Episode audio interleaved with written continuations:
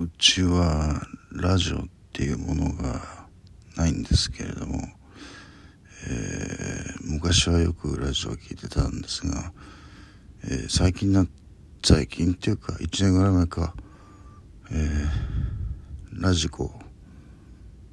が聞けるようになってであと半年ぐらい前からラジルラジルっていうので NHK のラジオも聴けるようになったっていうことで、えー、昔よく聞いてた、えーと、ワールドロックなまだやってるっていうのはすごいですけどね、えー、まあそれ最近毎週聞いてるんですが、えー、ちょっとね毎週毎週聞いて今のあの主流というかあの現在の音楽のどうなってんのかっていうのを大体わかるようになってきたんですよね。そうそうそう。今日の一発目の今日のじゃあの先週か。先週の、えー、一発目の、えー、バンドはやっぱ若い女の子のギターロック。でなんかこうローファイな感じって渋谷さん言ってましたけどなんか渋谷さんも言ってましたけどあのまたそれっていう感じですよね。そればっかりもうビリー・アイリッシュから始まってもう全部それじゃんみたいな。であのえっ、と渋谷さんは、えー、その若い女の子のギターロックをやってる子たちが喋ってるのをこう、えー、読んで、えー、ななんか仲間の皆さん楽しい楽しいですねみたいなこと言ってるんですけど、えー、僕は仲間じゃないよみたいな感じなんですよね。僕全然そんなギターロッレッチリは聞きますけどその若い女の子のそのローファイは全然ピンとこないんですよじゃあなんで聞くの？あのワードロックなのね。っていうとやっぱ今の空気感が知りたいっていうだけなんですよね。で今の空気感がこの若い女の子のギターロックローファイということなら僕はもう関係なくていいよと、えー、その次のバンドはなんかすごい世界的にはもうめちゃくちゃ売れてるらしいんですけど、えーと、フローレンスザ・マシーンっていうのでまあさあの最新作のタイトルが「ダンスフィーバー」っていうらしいんですけれども曲聴くと全然ダンスフィーバーしてないわけですよ。もうもうこれ聞いてこれがチャートの一番だとしたらもう今の時代と僕俺関係なくていいやみたいな、えー、山下達郎さんもあのそう言ってましたからねあの無理無理やり今の音楽聴かなくても別に好きなもんだけ聴いてればいいんだよと。まあ、達郎さん自身は、まあ、自分が音楽家だから今の音楽も把握しておかなきゃいけないっていう仕事上のねそういうノルマというかそうあるけれどもあの普通の趣味で音楽聴いてる人はもう好きなもんだけ聴いてりゃいいんだよっていうそうそうですね。もうもうそう割り切ってもうワードロックナウは聞かないっていいよなと思ったのがえー、もうなんかこ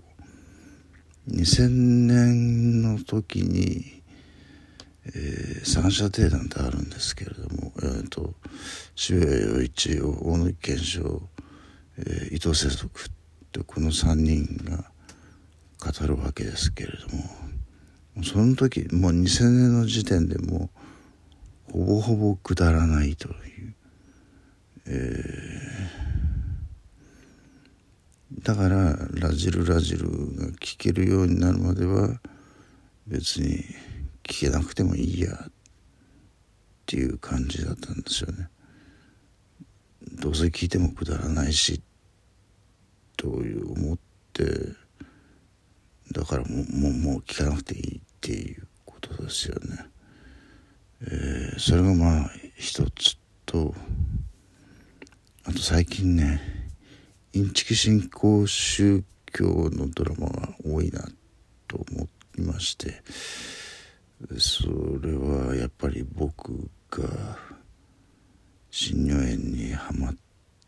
てからだと思うんですよね。え、っとちょっと上げてみると「邪神の天秤」えー「クライシス」「真犯人フラグ」「インビジブル」まあ探せばもっともっとまだまだあると思うんですけれども。あのうん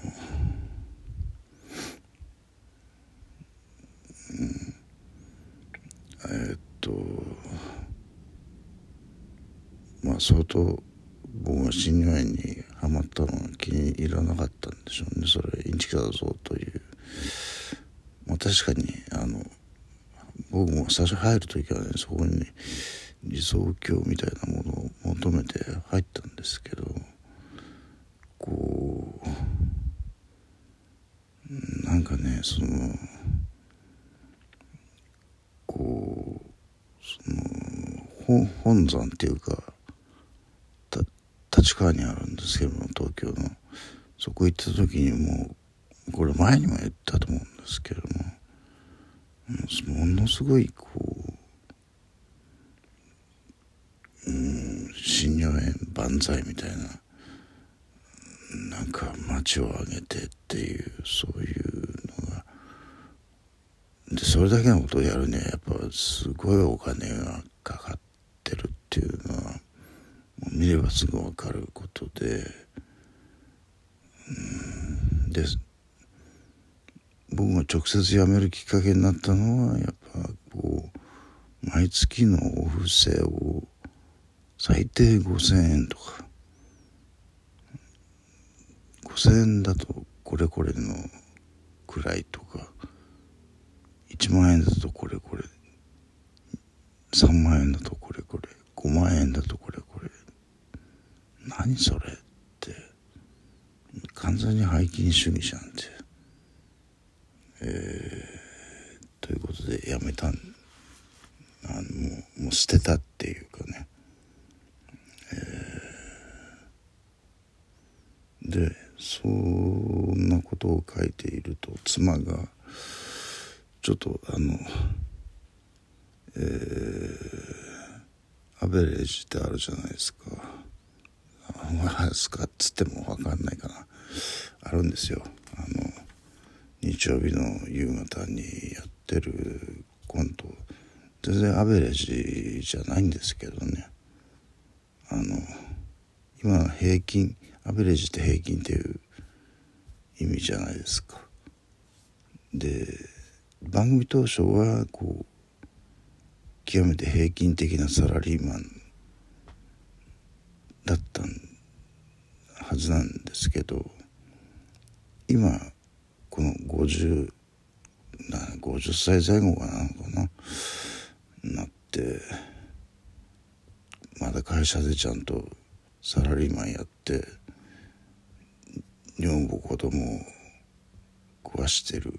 まあ女房も働いてるわけですけれどもそれにしてもちゃんと子供に食わして自分を食べてちゃんと普通のサラリーマンやってるって完全に勝ち組なんですよ。それがあの番組当初と全然あのこうずれてきてるんですよね時代と。えー、まあそれはいいんですけど、えー、その妻が聞こうとしたのがその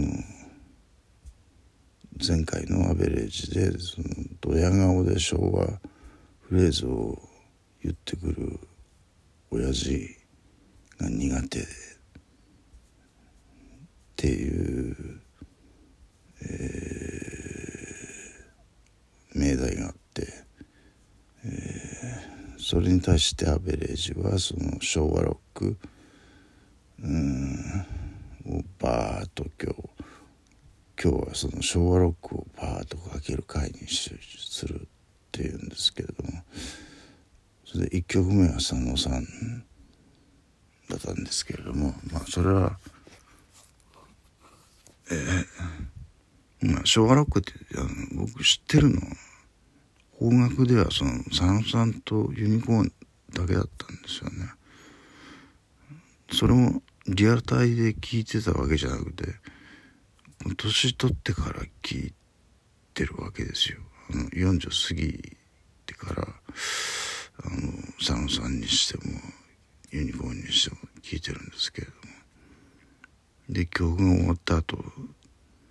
あのどの曲も終わった後「つぼった」っですけどこの「つぼった」っていうのはあのあれなんですよ。この前言ったあの、えー、女性 DJ の選曲がつぼった時にあの3曲ぐらいつぼりまして僕つぼると30%増しで踊りますみたいなことを書いたんですよね。だからあまた、まあ、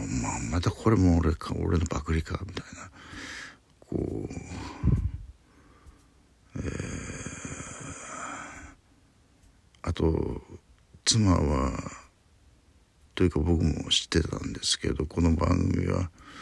邦楽しかかからない番組のはずだったのにちょっとタイムワープしタイムワープというかあの、えー、バック・トゥ・ザ・フューチャーみたいな車に乗って、えー、80年代に行くと、えー、アベレージが初めてコンサート見た時のボンジョビーとかねあとガンズローゼスとか結構洋楽もかかってるわけですよ。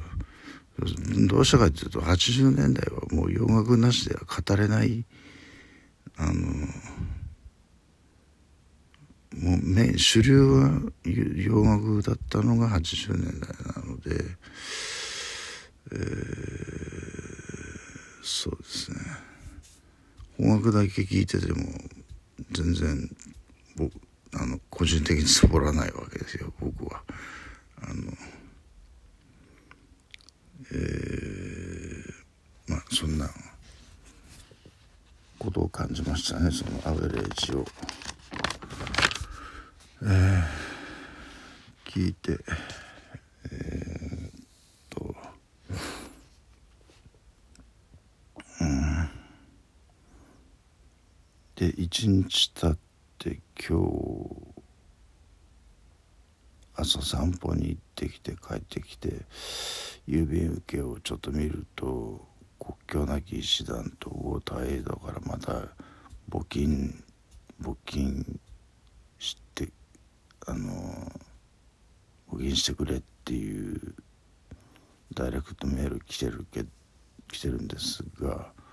お金ないってもう何度も言ってますよねここでね。あの昨日ちょっとツイッターで見たのは、昔は年収350万で NHK がこう貧困特番を組むぐらいその年収350万っていうのは貧困層だったのが現在年収200万あったら幸せって書いてあるんですけどうちまあ大体年収200万なんですよ。あの年金ですけど、えー僕が120万妻が80万合わせて200万ですか。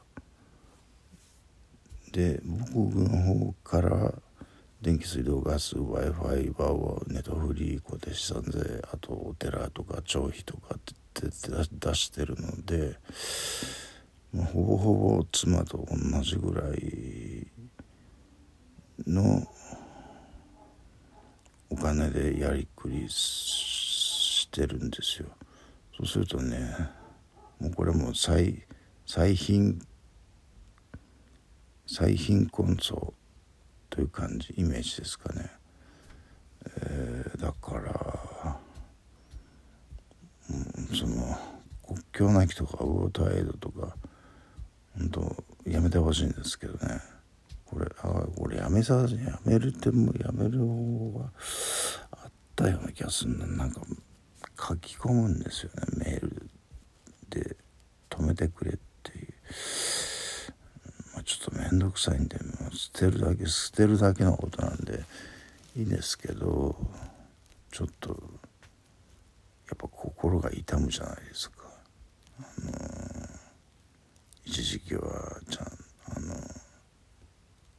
募金してたのにっていうそう。